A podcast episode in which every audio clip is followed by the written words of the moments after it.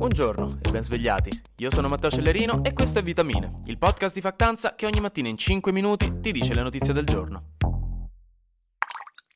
Si continua a parlare dappertutto di banche e di soldi, e non perché avete già finito i soldi per il mese che i vostri genitori vi hanno dato da studenti fuori sede e ora vi tocca campare a tonno e fagioli dell'Esselunga per la prossima settimana, ma perché il fallimento della Silicon Valley Bank sta avendo strascichi importanti, anche se ripeto, non apocalittici. In pratica ieri vi avevo detto che la SVB, la Silicon Valley Bank, è fallita. Ecco, il problema grosso in casi come questo è quello che può succedere a catena al resto dei mercati e delle banche, perché tutto è un po' interconnesso nel settore finanziario, ma soprattutto perché quando succedono queste queste cose si deve stare attenti al cosiddetto panico degli investitori, perché dovete sapere che gli investitori, proprio come categoria di essere umano, sono persone più emotive e paranoiche di voi ubriachi il sabato sera con le chat del vostro ex aperta davanti ai pollici. Insomma, qualsiasi cosa succeda, tutti corrono subito ai ripari. Quindi, come prima conseguenza del fallimento della banca, c'è stata una discesa del valore nei mercati finanziari statunitensi, cioè molti investitori hanno deciso di vendere i loro investimenti per liberarsene e questo ne ha fatto calare il prezzo. Però questa cosa è successa anche in Europa, perché il mercato europeo è sempre storicamente super influenzato da quello statunitense,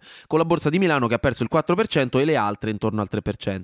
Poi un'altra cosa che è successa è che si è andati vicini al cosiddetto rischio di contagio, vi spiego. Vi avevo detto che il problema grosso della Silicon Valley Bank era stato che molta gente aveva iniziato a ritirare i propri soldi, lasciando la banca senza soldi. E visto che la gente vedeva tutta questa gente che ritirava soldi, ha detto, mmm, qui gatta ci cova, e quindi a tutti a ritirare ancora i propri soldi, e quindi puff, è crollato tutto. Questo rischiava di succedere anche ai clienti di altre banche che hanno visto SVB e hanno detto, mmm, gatta ci cova, e quindi una reazione a catena qui avrebbe potuto causare danni molto seri se fosse diventata un'isteria di massa di gente che ritira i propri soldi per evitare di non poterlo più fare dopo. Stava per succedere esattamente questo, infatti, nello specifico con un'altra banca regionale, quindi piccolina come l'SVB, a New York, chiamata Signature Bank. Questa Signature Bank in breve rischiava di fallire come la SVB, quindi il governo federale americano l'ha chiusa. Così la gente ha smesso di ritirare i soldi e inizierà a gestirla lui stesso. Quindi rischio di contagio chiuso, però adesso tocca lavorare un po' sul sistema bancario americano perché evidentemente ci sono delle falle e ci sono in questo momento miliardi di dollari in conti correnti che persone comuni, finanziatori e start-up non possono più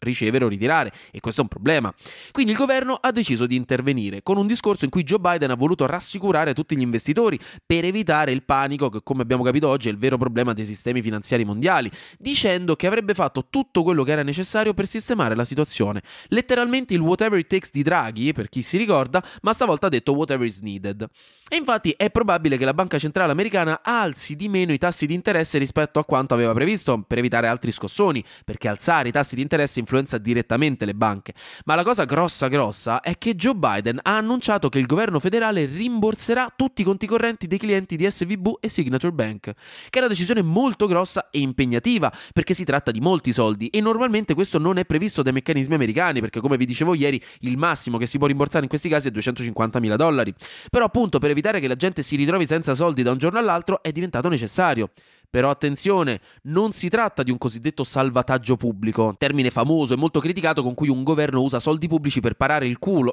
ops, ho detto culo, ai ricconi delle banche. E questo discorso nel 2008 era stato enorme e molto criticato. Però no, Joe Biden ha assicurato che in questo caso non verranno usati i soldi delle tasse americane, ma quelli privati di un fondo assicurativo a cui contribuiscono tutte le banche d'America, quello della FDIC di cui vi avevo parlato ieri, e verranno solo rimborsati i soldi di chi li ha versati, non i soldi persi dagli investitori delle due banche chiuse e questo è molto importante perché così si intende salvaguardare il cliente della banca per supportare l'economia locale mentre l'investitore che investendo nella banca ha corso un rischio, quindi chi ha messo proprio soldi nella banca ed è azionista della banca ha corso un rischio, giustamente in questo caso non viene aiutato perché il rischio in questo caso semplicemente è andato male. Insomma, il capitalismo alla fine funziona così, parole testuali di Joe Biden. Quindi insomma adesso finito lo sproloquio bancario però ogni tanto tocca dare un senso a questa laurea in economia. Spero sia stato tutto più o meno chiaro, se non avete capito qualcosa chiamate il 333 Cambiamo discorso e alleggeriamo un po' la puntata con un po' di alpinismo, di trekking, di passeggiatine nella natura dopo pranzo che si iniziano davvero ad apprezzare solo quando uno cresce un po', perché non so voi, ma le passeggiate in montagna sono sempre stata la cosa più noiosa e stupida che mi abbiano mai costretto a fare da ragazzino, ma ora rinuncerei persino ai mini panettoni della UNES per non vedere dell'asfalto grigio per un giorno intero. In Nepal hanno da poco introdotto nuove regole per chi vuole andare a fare trekking sulle loro montagne. Che è tanta gente perché il Nepal ha otto delle montagne più alte del mondo e il turismo escursionista è una delle principali fonti di reddito del paese, che nel 2019, secondo il Post, su 1,2 milioni di turisti arrivati, 300.000 sono stati per fare scalate. Quindi il problema è che tutta questa gente su ste montagne ci stira perché ci va da sola, perché non è preparata e questo fa rosicare un botto le autorità nepalesi perché immaginatevi, è venerdì, dopo una settimana devastante, la Roma ha perso, avete finito i cereali martedì al supermercato, avevano finito quelli che vi piacciono, aspettate solo di andarvene a casa, vi chiama un impiastro e vi dice amo sono sull'Everest, non so come scendere, mi devi venire a prendere. Giustamente uno rosica,